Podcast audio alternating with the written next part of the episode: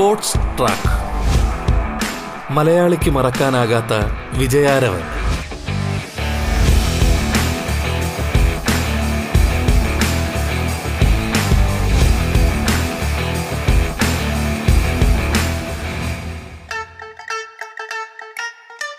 നമസ്കാരം പ്രിയ ശ്രോതാക്കളെ. സ്പോർട്സ് ട്രാക്കിലേക്ക് സ്വാഗതം. കേരള ക്രിക്കറ്റ് ടീമിന്റെ പരിശീലകയും ബി സി സി ഐ കോച്ചുമായ അനുമോളാണ് ഇന്ന് സ്പോർട്സ് ട്രാക്കിൽ അതിഥിയായി പങ്കുചേരുന്നത്. സ്വാഗതം സ്പോർട്സ് ട്രാക്കിലേക്ക്.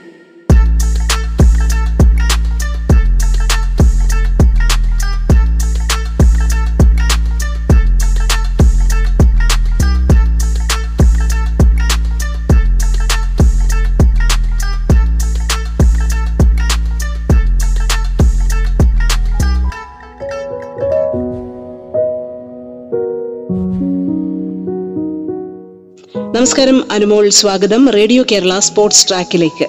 താങ്ക് യു ഇപ്പോ കോവിഡ് കാലത്തിന്റെ രണ്ടാം തരംഗത്തിനിടയിൽ ഇരുന്നുകൊണ്ടാണ് നമ്മൾ സംസാരിക്കുന്നത്.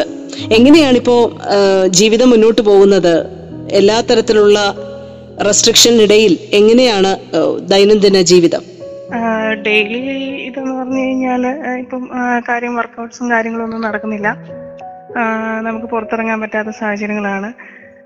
വീട്ടിലിരുന്നുകൊണ്ട് ചെയ്യാൻ പറ്റുന്ന കാര്യങ്ങളെല്ലാം ചെയ്യാന്നുള്ളതാണ് മാത്രം ഇപ്പോൾ ചെയ്യുക യോഗ അങ്ങനെയുള്ള കാര്യങ്ങളെല്ലാം ചെയ്യുക.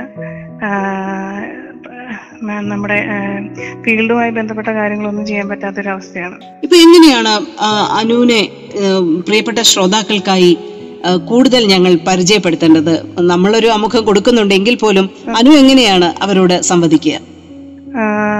ഞാൻ കേരളത്തിന്റെ ക്യാപ്റ്റൻ ആയിരുന്നു ക്രിക്കറ്റിൽ ടി ട്വന്റി ടീമിന്റെ അതുപോലെ തന്നെ യൂണിവേഴ്സിറ്റി ടീം ക്യാപ്റ്റൻ ആയിരുന്നു.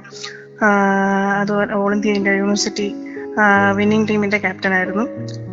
അങ്ങനെയാണ് എനിക്ക് സ്റ്റേറ്റ് ഗവൺമെന്റിൽ ജോലി കിട്ടിയത്. പിന്നെ ഇപ്പോൾ അതിന് അതിനുശേഷം അത് കളി നിർത്തിയതിന് ശേഷം കോച്ചാണ് ബി സി സിയുടെ ലെവൽ വൺ കോച്ചാണ് അങ്ങനെ ഒരു ഒരു ഒരു വർഷത്തോളം ഞാൻ ക്രിക്കറ്റ് അക്കാദമിയിൽ വർക്ക് ചെയ്തിരുന്നു. പിന്നെ ജോലി കിട്ടിയതിന് ശേഷമാണ് വരുന്നത് അതിനുശേഷം സെലക്ടർ ആയിരുന്നു. കേരള സ്റ്റേറ്റ് ടീമിന്റെ സെലക്ടർ ആയിരുന്നു.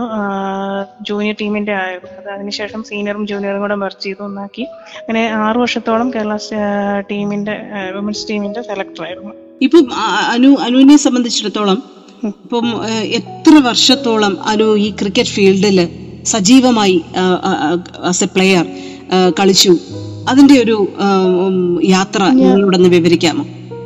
ഞാൻ രണ്ടായിരത്തി ആറിലാണ് സ്റ്റാർട്ട് ചെയ്യുന്നത് ഞാൻ കണ്ണൂർ സ്പോർട്സ് ഡിവിഷനിലായിരുന്നു പഠിച്ചിരുന്നത്.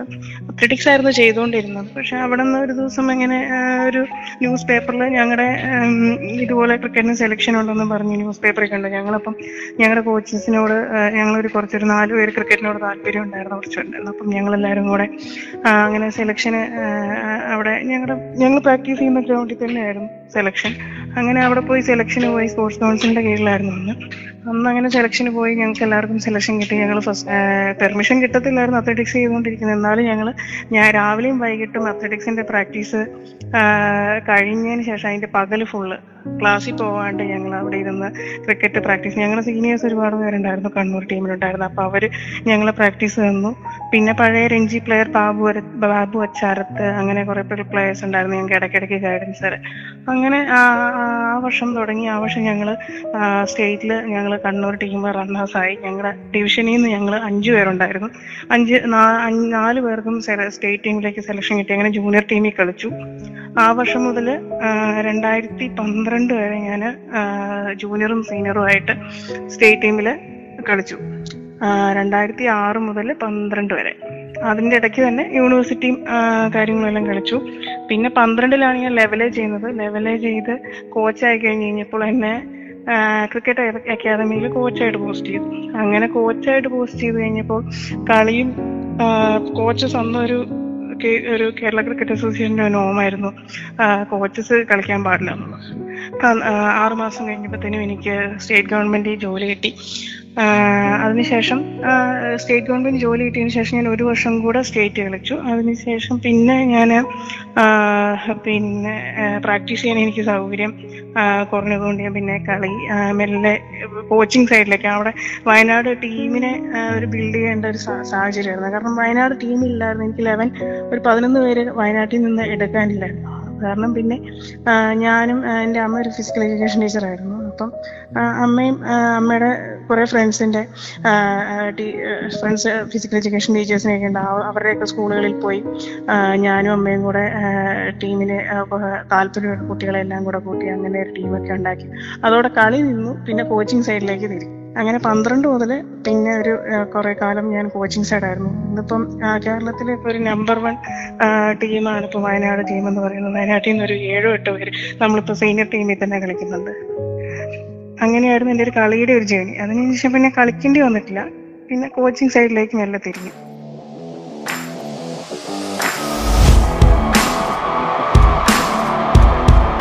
Sports track.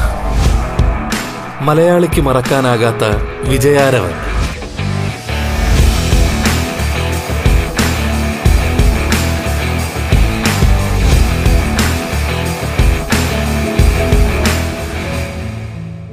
സത്യത്തിൽ ആഗ്രഹിച്ചതല്ല കോച്ചിങ് സൈഡ് അല്ലേ? അല്ലല്ല ഒരിക്കലും അല്ല ഞാൻ ആ കോച്ചിങ് സൈഡിലേക്ക് ഒരു ആഗ്രഹം എനിക്കില്ലായിരുന്നു. പക്ഷെ എന്നെ നിർത്തി ഒരു കോഴ്സ് അഡീഷണൽ ഇരിക്കട്ടെ എന്ന് പറഞ്ഞുകൊണ്ട് എന്നെ പ്രോത്സാഹിപ്പിച്ചു വിട്ടു. അസോസിയേഷനിൽ നിന്ന്. ഞാനത് ഒരു എന്തായാലും നമ്മുടെ കളി എന്റെ കളി മെച്ചപ്പെടുമല്ലോ എന്ന് വിചാരിച്ച് ഞാൻ പോയി. അതിങ്ങ- അതിങ്ങനെ ഇങ്ങനെ മാറ്റുമെന്ന് ഒട്ടും പ്രതീക്ഷിച്ചതുമില്ല. ഇല്ല ഇല്ല ഒരിക്കലും ഞാൻ പ്രതീക്ഷിച്ചില്ല.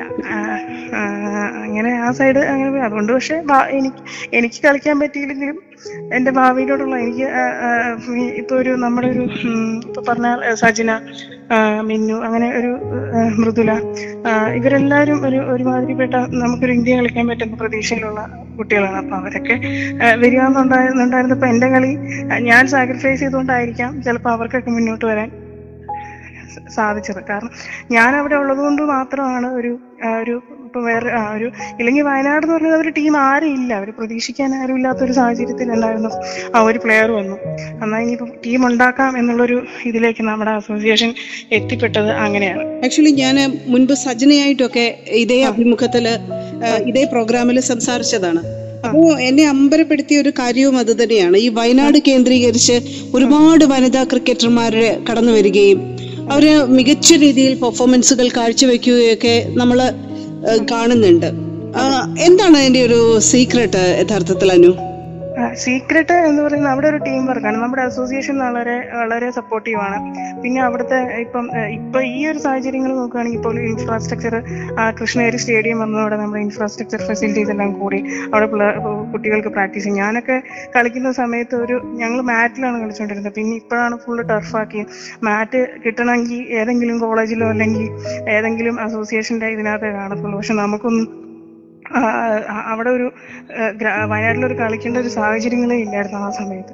പക്ഷെ ഇപ്പൊ അങ്ങനെയല്ല. ഇപ്പൊ അസോസിയേഷൻ വളരെ അധികം കുട്ടികളുടെ ഈ ഇൻഫ്രാസ്ട്രക്ചർ ഡെവലപ്പ് ചെയ്യാൻ വേണ്ടിയിട്ട് ഒരുപാട് കാര്യങ്ങൾ ചെയ്യുന്നതുകൊണ്ട് അവർക്ക് അത് അങ്ങനെ ഇതിലേക്ക് അപ്പൊ ഈ അങ്ങനെ പിന്നെ അതുപോലെ ക്രിക്കറ്റ് അക്കാദമികൾ തുടങ്ങി. അപ്പൊ നമ്മുടെ കുട്ടികൾ വയനാട് പോലുള്ള ഒരു പിന്നോക്ക ജില്ലയിൽ നിന്ന് കുട്ടികൾ പഠിച്ച അല്ലെങ്കിൽ ഒരു ക്രിക്കറ്റ് എന്ന് പറയുന്ന ഒരു കുറച്ചുകൂടെ ക്രിക്കറ്റിന് നമുക്കറിയാം ക്രിക്കറ്റിന്റെ സാധനങ്ങൾ പിന്നെ എക്യുപ്മെന്റ്സ് എല്ലാം വാങ്ങിക്കുന്നെങ്കിൽ വളരെ വളരെ കോസ്റ്റ്ലിയാണ് അപ്പൊ അതൊക്കെ ഒരു സാധാരണ സാധാരണ ഫാമിലിയിൽ നിന്ന് വരുന്ന കുട്ടികൾക്കൊന്നും പറ്റില്ല അതുകൊണ്ട് ഞങ്ങൾ ആദ്യം തന്നെ തീരുമാനിച്ചു. ഏതായാലും നമുക്ക് ഇവിടെ നിർത്തിക്കൊണ്ട് പ്രാക്ടീസ് ചെയ്യാൻ വേണ്ടി നമുക്ക് ഏതായാലും സാധിക്കില്ല. നമ്മൾ മാക്സിമം കുട്ടികളെ ക്രിക്കറ്റ് അക്കാദമികളിലേക്ക് വിടുക.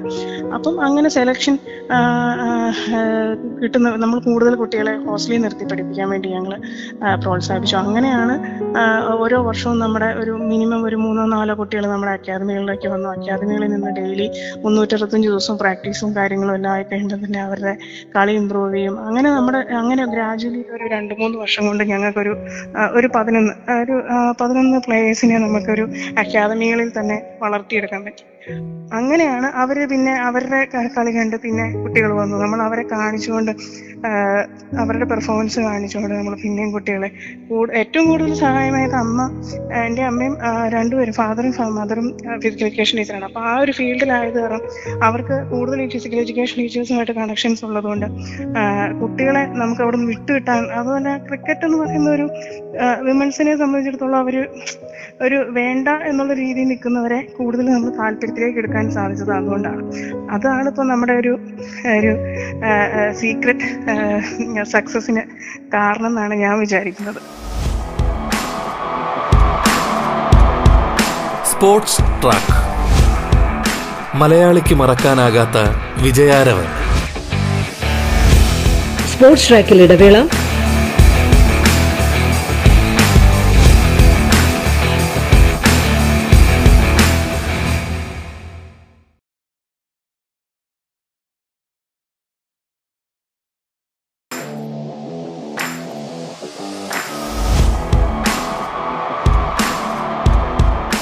Sports track.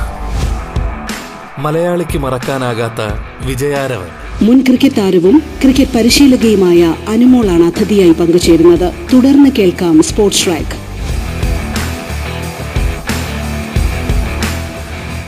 അനു സത്യത്തിൽ ഈ ക്രിക്കറ്റുമായി ബന്ധപ്പെട്ട ഈ വിവിധ വശങ്ങളെക്കുറിച്ചും ഈ സൈഡുകളെ ഒക്കെ അനുവിനെ പോലുള്ള ഒരു താരത്തിനോട് ഇപ്പൊ പരിശീലകയായിരിക്കുന്ന ഒരു വ്യക്തിയോട് സുദീർഘമായി തന്നെ സംസാരിക്ക സംസാരിക്കേണ്ട വിഷയമാണ്. പക്ഷെ അതിനു മുൻപ് അനുവിന്റെ പെർഫോമൻസുകളും അനു എന്തായിരുന്നു എന്നുള്ള കാര്യവും ഞങ്ങൾക്ക് ആദ്യം അറിയണം.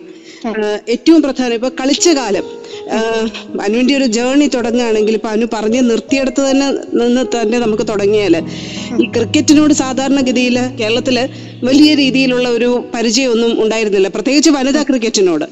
വനിതാ ക്രിക്കറ്റ് രംഗം ഇതാണ് എന്റേത് എന്റെ എന്റെ ഫീൽഡ് എന്ന് തെരഞ്ഞെടുക്കാൻ അനുവിനെ പ്രേരിപ്പിച്ച ഘടകം എന്താണ്? എന്നെ പ്രേരിപ്പിച്ച എനിക്കൊക്കെ ചെറുപ്പം മുതലേ വളരെ താല്പര്യമായിരുന്നു ക്രിക്കറ്റിനോട്. പക്ഷേ പറഞ്ഞ പോലെ ഞാൻ എന്റെ ബ്രദറിന്റെ കൂടെ അന്ന് എല്ലാം അന്ന് ബോയ്സ് മാത്രമല്ലേ കളിക്കുമായിരുന്നു അപ്പൊ ബ്രദറിന്റെ കൂടെ ഞാൻ പോയിരുന്ന അവിടെ ഞങ്ങളുടെ ഏരിയയിലുള്ള ബോയ്സ് എല്ലാവരുമായിട്ട് അവരുടെ കൂടെ കളിക്കുമായിരുന്നു. പക്ഷെ ഇന്നത്തെ മിക്ക പെൺകുട്ടികളും ഈ ഒതുങ്ങി നിൽക്കുന്നതിന് കാരണം ബോയ്സിന്റെ കൂടെ കളിക്കണം. അല്ലെങ്കിൽ ഗേൾസിന്റെ ഒരു ഗ്യാങ് കാണത്തില്ല. കാരണം ക്രിക്കറ്റ് കളിക്കുന്ന പോലെ. അവർ വേറെ വല്ല കളികളോ ചെറിയ ചെറിയ ഗെയിംസ് ഒക്കെ അങ്ങനെയൊക്കെ ആയിട്ട് ഒതുങ്ങി നിൽക്കും. പക്ഷെ അങ്ങനെ അതിൽ നിന്ന് നമ്മൾ പുറത്തേക്ക് വന്ന് ഇതുപോലെ കളിക്കാൻ തുടങ്ങി അങ്ങനെ ഞാൻ ഞാൻ എനിക്കൊരു അങ്ങനെ ഒരു നാണം ഗുണിങ്ങി ഞാൻ അവിടെ നിന്ന് മാറി നിൽക്കുമായിരുന്നെങ്കിൽ എനിക്ക് ചിലപ്പോൾ ഇന്നത്തെ ഒരു ഇതിലേക്ക് എത്താൻ പറ്റത്തില്ലായിരിക്കും. പക്ഷെ അങ്ങനെ ചേട്ടന്റെ കൂടെ ഞാൻ പോയി കളിക്കാൻ തുടങ്ങി. അവിടുത്തെ ബോയ്സ് എല്ലാം എനിക്ക് വളരെ സപ്പോർട്ടീവ് ആയിരുന്നു. ഈവൻ ഇപ്പൊ ഞങ്ങളുടെ ഞങ്ങളുടെ കൂടെ കളിക്കുന്ന മിക്ക സജന സജന ഇതുപോലെ തന്നെയാണ്. എല്ലാ ഗെയിമും ഒരു എല്ലാ ഗെയിമും അവൾക്ക് കളിക്കാൻ പറ്റും. എല്ലാ ഗെയിമും ബോയ്സിന്റെ കൂടെ കളിച്ചാണ് അവൾ വളർന്നത്. ആ ഒരു ഇതില്ലാണ്ടാണ് നമ്മുടെ ഒരു മെയിൻ സ്ട്രീമിൽ നിൽക്കുന്ന എല്ലാ പ്ലെയേഴ്സും അങ്ങനെ ഒരു മടി കൂടാതെ എല്ലാ എല്ലാ എല്ലാ ഇതിലേക്കും എത്താൻ പറ്റുന്ന രീതിയിലാണ് അവരെല്ലാം കളിച്ചു വന്നത് ആ ഒരു ലെവലിലേക്ക് നമ്മുടെ ഗേൾസ് ഇപ്പൊ ഇപ്പൊ തുടങ്ങിയിട്ടുണ്ട്. ഇപ്പം ഇപ്പം നമ്മുടെ ഡൽഹി അല്ലെങ്കിൽ മുംബൈ പോലുള്ള മുംബൈ പറഞ്ഞു കഴിഞ്ഞാൽ ഒരു ഒരു ഗ്രൗണ്ടിൽ തന്നെ മുന്നൂറും നാനൂറും നെറ്റ്സ് ആണ് ആ, കിടക്കുക. അവർക്ക് അവിടെ അത്രയും മുന്നൂറ് അക്കാദമികളായിരിക്കും ചിലപ്പോൾ അത് നമ്മുടെ ഇവിടെ എന്ന് പറയുന്നത് കേരള ക്രിക്കറ്റ് അസോസിയേഷൻ നടത്തുന്ന അക്കാദമികളും പിന്നെ ഉള്ളത് ഫുള്ള് ബോയ്സിനുള്ള അക്കാദമികളാണ്. ബോയ്സിനുള്ള ക്ലബ്ബുകളും കാര്യങ്ങളും ഒക്കെയാണ് ഇപ്പൊ ആദ്യമായിട്ട് തിരുവനന്തപുരത്ത് തന്നെ ഒരു വുമൻസിന്റെ ഒരു ക്ലബ്ബ് രൂപീകരിച്ചിട്ടുണ്ട്. അതുപോലെ തന്നെ അങ്ങനെ ക്ലബ്ബ് സിസ്റ്റം നമ്മുടെ വുമൻസിലേക്ക് എത്തിയാലേ നമ്മുടെ കളി ഇമ്പ്രൂവ് ചെയ്യുള്ളൂ ഇപ്പൊ ഇപ്പം പ്രൈവറ്റ് അക്കാദമിയിലേക്ക് കൂടുതലും ക്രിക്കറ്റ് വിമൻസ് ക്രിക്കറ്റ് പ്രോത്സാഹിപ്പിക്കാൻ വേണ്ടിയിട്ട് പ്രൈവറ്റ് അക്കാദമികൾ വിമൻസിനെയും കൂടെ പ്രാക്ടീസ് നടക്കുന്നുണ്ട്. ഇപ്പം കൂടുതൽ നമ്മുടെ കേരള ടീം പിന്നെ നാഷണൽ ലെവലിൽ തന്നെ ശ്രദ്ധിക്കാൻ തുടങ്ങിയിട്ടുണ്ട് ക്രിക്കറ്റ് അന്നത്തെ ഞങ്ങളൊക്കെ പഠി ഞങ്ങളുടെ സമയത്ത് എന്ന് പറയുന്നത് അത്ലറ്റിക്സ് വോളിബോൾ എല്ലാവരും ചിന്തിച്ചുകൊണ്ടിരുന്നത് കേരളത്തിൽ അത്ലറ്റിക്സുകാരും വോളിബോളും ബാസ്കറ്റ് ബോളും അങ്ങനെയുള്ള ഗെയിംസിന് മാത്രമേ ഒരു ഇതുണ്ടാവുള്ളൂ. ക്രിക്കറ്റിനുള്ള ഒരു വളർച്ച ഉണ്ടാവത്തില്ല. ഒരു ഗെയിം കൊണ്ട് ഒരു കാര്യമില്ല എന്നുള്ള രീതിയിലായിരുന്നു. എനിക്കാണ് ആദ്യമായിട്ട് കേരള സ്റ്റേറ്റ് സ്റ്റേറ്റ് ഗവൺമെന്റിൽ ക്രിക്കറ്റിന്റെ ബേസിൽ ഒരു ജോലി കിട്ടുന്നത് അതിനു മുന്നേ ആർക്കും കിട്ടിയിട്ടില്ല. ബോയ്സിനാണെങ്കിലും ഗേൾസിനാണെങ്കിലും. അവർക്കെല്ലാം എസ് ബി ഐ അങ്ങനെ റെയിൽവേ അങ്ങനെ കിട്ടിയിട്ടുണ്ട്. പക്ഷെ സ്റ്റേറ്റ് ഗവൺമെന്റ് ആദ്യമായിട്ട് കിട്ടിയത് എനിക്കാണ്. ഞാൻ ആ പഠിച്ചുകൊണ്ടിരുന്ന സമയത്താണെങ്കിൽ പോലും ക്രിക്കറ്റിന് പോവാണെന്ന് പറയുമ്പോൾ എല്ലാവർക്കും ഒരു എല്ലാവർക്കും ഒരു പുച്ഛമായിരുന്നു. കാരണം ക്രിക്കറ്റോ ഓ വുമൻസിനോ എന്താ കാര്യമുള്ളത്? അത്ലറ്റിക്സോ അല്ലെങ്കിൽ വോളിബോളോ ബാസ്കറ്റ്ബോളോ ഒക്കെ പോയിട്ടല്ലേ കാര്യമുള്ളൂ ജോലി സാധ്യതയുള്ളൂ. അങ്ങനെയൊക്കെ ഒരു താല്പര്യമായിരുന്നു. പക്ഷെ ഇന്നത്തെ കുട്ടികൾ ഇന്നിപ്പം ജോലി കിട്ടിയില്ലെങ്കിൽ പോലും നമ്മുടെ കുട്ടികൾക്ക് വീട്ടിലേക്ക് ഒരു ഇൻകം കൊണ്ടുവരാൻ വേണ്ടിയിട്ട് ക്രിക്കറ്റ് നമുക്ക് ക്രിക്കറ്റിൽ നിന്ന് പറ്റും. കാരണം ക്രിക്കറ്റിന് ഓരോ മാച്ചിനും നമുക്ക് ഫീസും കാര്യങ്ങളും എല്ലാം ഉണ്ട്. അതുപോലെ തന്നെ അവർക്ക് വേണ്ട എക്യുപ്മെന്റ്സും കാര്യങ്ങളും എല്ലാം സ്പോൺസേഴ്സും ഉണ്ട്. കേരള ക്രിക്കറ്റ് അസോസിയേഷൻ കൊടുക്കുന്നുണ്ട്. അപ്പൊ ഇന്ന് അതൊരു പ്രശ്നമേ അല്ല. പക്ഷെ അന്നത്തെ കാലഘട്ടത്തിൽ അങ്ങനെയായിരുന്നു. പക്ഷെ ഇന്നിപ്പോൾ കുട്ടികൾ കൂടുതലും കുറച്ചും കൂടെയൊക്കെ വരാൻ തുടങ്ങിയിട്ടുണ്ട്. ഇനിയും വരാൻ വരാത്ത മേഖലകളുണ്ട്. പക്ഷെ ഒരുപാട് ഈ ഈ അത്ലറ്റിക്സിൽ നിന്നും ഒരു നമുക്കൊരു ഒന്നോ രണ്ടോ മൂന്നോ സ്ഥാനം കഴിഞ്ഞിട്ട് നാലും അഞ്ചോ ആറും കിട്ടുന്ന കിട്ടുന്ന ഓരോ സ്ഥാനക്കാർ നമ്മുടെ ക്രിക്കറ്റിലേക്ക് പോലും അവരുടെ ഒരു ബേസിക് ഫിറ്റ്നസ് ലെവൽ വെച്ച് നമുക്ക് ക്രിക്കറ്റിലേക്ക് തിളങ്ങാൻ പറ്റും. പക്ഷെ ആരും ഇതിലേക്ക് ശ്രദ്ധിക്കുന്നില്ല. ഇപ്പോൾ ഉള്ള അക്കാദമികളെല്ലാം അത് ഫോക്കസ് ചെയ്ത് ഇപ്പം കുറച്ചും കൂടെയൊക്കെ ഒരു ഫേമസ് ആയിട്ടുണ്ട് നമ്മുടെ വേൾഡ് കപ്പ് പിന്നെ ഇംഗ്ലണ്ടിൽ വെച്ച വേൾഡ് കപ്പ് വേൾഡ് കപ്പിൽ നമ്മുടെ ഇന്ത്യൻ ടീമിന്റെ പെർഫോമൻസ് ഒക്കെ കണ്ട് വുമൻസിന്റെ പെർഫോമൻസ് ഒക്കെ കണ്ടിട്ട് ഇപ്പൊ എല്ലാവരും മെൻസിന്റെയും വിമൻസിന്റെയും ക്രിക്കറ്റ് ഈക്വലി അത് ശ്രദ്ധിക്കാൻ തുടങ്ങി. അതോടെ ആൾക്കാർക്ക് കുറച്ചുകൂടെ മാറ്റമുണ്ട്. അങ്ങനെ ഇനി മാറി മാറി വരുമായിരിക്കണം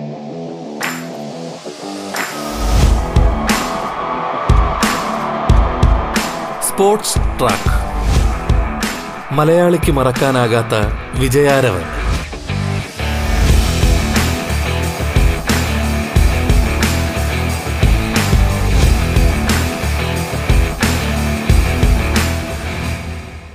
ഇപ്പോഴത്തെ കുട്ടികളെ സംബന്ധിച്ചിടത്തോളം വനിതാ ക്രിക്കറ്റും അതുപോലെ തന്നെ ക്രിക്കറ്റ് രംഗം പ്രത്യേകിച്ച് അത് വളരെ ഫെമിലിയർ ആയിട്ടുള്ള ഒരു മേഖലയായി വളർന്നിരുന്നു. പക്ഷെ എനിക്ക് തോന്നുന്നു അനുവൊക്കെ ഇറങ്ങുന്ന സമയം ഒരു പക്ഷെ അപരിചിതമായിരുന്നു. വനിതാ ക്രിക്കറ്റ് എന്ന് പറയുന്നത് അത്ര ഫെമിലിയർ ആയിരുന്നില്ല നമ്മുടെ നാട്ടിൽ. അപ്പൊ ഞാൻ ചോദിക്കുന്നത് ഇപ്പം അനുവിനെ സംബന്ധിച്ചിടത്തോളം അനുവിന്റെ ബ്രദർ ഉണ്ടായിരുന്നു ഒരു സപ്പോർട്ടായിട്ട് ഞാൻ ബ്രദറിന്റെ ഒരു സപ്പോർട്ട് ഇല്ലായിരുന്നെങ്കിലും ഈ ഫീൽഡിൽ തന്നെ എത്തും എന്നുള്ള ഒരു ചിന്തയുണ്ടായിരുന്നു അപ്പം?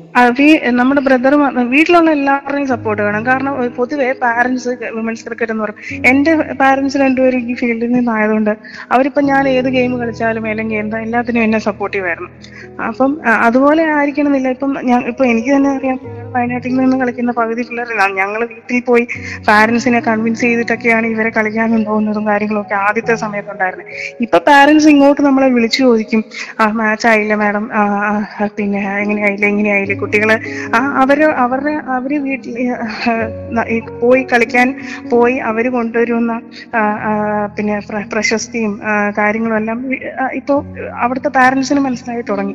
അപ്പൊ ഇതുപോലെ തന്നെ ഇപ്പൊ സാഹചര്യങ്ങളെല്ലാം മാറുന്നതനുസരിച്ച് ക്രിക്കറ്റ് ഇപ്പൊ ക്രിക്കറ്റ് വളരെ വളരെ പെട്ടെന്ന് വളരുന്ന ഒരു മേഖലയായി. അപ്പൊ ഇവർക്ക് ഇവർ പോയതുകൊണ്ട് യാതൊരുവിധ നഷ്ടങ്ങളും കാര്യങ്ങളും സംഭവിക്കാനില്ല അവരുടെ പഠിപ്പ് പോയാൽ പോലും ക്ലാസ് പോയാൽ പോലും ഇവർക്ക് ഗ്രേസ് മാർക്കും കാര്യങ്ങളും എല്ലാം കിട്ടും. ഇപ്പോഴത്തെ കണ്ടീഷനിൽ ഗ്രേസ് മാർക്കില്ല ക്രിക്കറ്റിന് കൗൺസിലിന്റെ അഫിലിയേഷൻ ഇല്ലാത്തതുകൊണ്ട് ഗ്രേസ് മാർക്ക് കിട്ടുന്നില്ല. എന്നാൽ പോലും അവർ പഠിച്ച് റെയിൽവേയിലോ അല്ലെങ്കിൽ കളിച്ച് റെയിൽവേയിലോ അല്ലെങ്കിൽ അങ്ങനെയുള്ള ഏതെങ്കിലും ഇതിലേക്ക് അവർക്ക് ജോലിയും കാര്യങ്ങളും അവരുടെ ലൈഫ് സേഫ് ആണെന്നുള്ള കാര്യം പാരന്റ്സിന് മനസ്സിലായി തുടങ്ങിയിട്ടുണ്ട്. പക്ഷെ ഞങ്ങളുടെ സമയത്ത് അങ്ങനെയല്ല. യാതൊരുവിധ ഉറപ്പുമില്ല. ക്രിക്കറ്റ് കളിച്ച യാതൊരു വിധ ഒന്നും കിട്ടാനില്ല. അങ്ങനെയുള്ള ഒരു ചിന്തയായിരുന്നു. അതിന് ഏറ്റവും നല്ല എക്സാമ്പിൾ ആണ് എന്റെ ഇത്. ഞാൻ ഞാൻ പറഞ്ഞല്ലോ എന്റെ ഞാൻ ഫസ്റ്റ് പിന്നെ സ്റ്റേറ്റ് ഗവൺമെന്റ് കയറിയ എംപ്ലോയി ക്രിക്കറ്റിന്റെ ബേസിൽ കയറിയത് ഞാനാണ്. അതിനുശേഷം ഇപ്പൊ ഒരു നാല് അഞ്ചു പേര് കയറി ക്രിക്കറ്റ് ഒരുപാട് പേർക്ക് ഇതുപോലെ ജോലി കിട്ടി. അപ്പം എന്തായാലും സ്റ്റേറ്റ് ഗവൺമെന്റിലാണെങ്കിലും സെൻട്രൽ ഗവൺമെന്റിലാണെങ്കിലും സെൻട്രൽ ഗവൺമെന്റിൽ ഇപ്പോൾ ഒരു അഞ്ചോ അഞ്ചോ ആറോ പേര് ഞങ്ങളുടെ കൂടെ യൂണിവേഴ്സിറ്റി കളിച്ചവർ തന്നെ കയറി. ഞങ്ങളുടെ ആ ഒരു സമയത്ത് ഉണ്ടായിരുന്ന മിക്കവർക്കും ജോലിയും കാര്യങ്ങളും എല്ലാം കിട്ടി.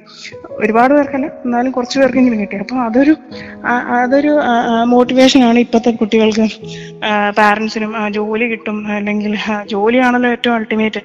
എല്ലാവർക്കും മുന്നോട്ട് ജീവിക്കാനുള്ള മാർഗം ശരിയാവുമോ എന്നുള്ളതാണ് എല്ലാവരുടെയും പേടി. അപ്പം ആ, ആ, അത് അത് അത് സേഫ് ആണെന്നുണ്ടെങ്കിൽ എല്ലാവരും മുന്നോട്ട് വരുന്നത് ഇപ്പൊ പാരന്റ്സ് എല്ലാം ഇങ്ങോട്ട് ഒരുപാട് പേര് എന്നെ തന്നെ ഇപ്പൊ ഒരു- ഒരുപാട് പേര് വിളിച്ചിരുന്നു. കുട്ടികളെ ഇങ്ങനെ എവിടെയാണ് പ്രാക്ടീസ് ചെയ്യിക്കാൻ കൊണ്ടുപോകേണ്ടത്? എങ്ങനെയാണ്? ഞങ്ങൾക്ക് താല്പര്യമുണ്ട്. പണ്ട് അങ്ങനെ ഒരിക്കലും ഒരാളും ഇങ്ങോട്ട് നമ്മൾ. ഇല്ല ഇല്ല. പറഞ്ഞിരുന്നില്ല. ഇപ്പൊ പാരന്റ്സ് എല്ലാം ഇങ്ങോട്ട് വിളിച്ച് ചോദിക്കുന്നത് എവിടെയാണ് പ്രാക്ടീസ് ചെയ്യുന്നത് ഞങ്ങൾക്ക് താല്പര്യമുണ്ട്. എല്ലാ പ്രാക്ടീസിന് വിടാൻ താല്പര്യമുണ്ടെന്ന് പറഞ്ഞ് കുട്ടികളെ ഇങ്ങോട്ട് വിടുക.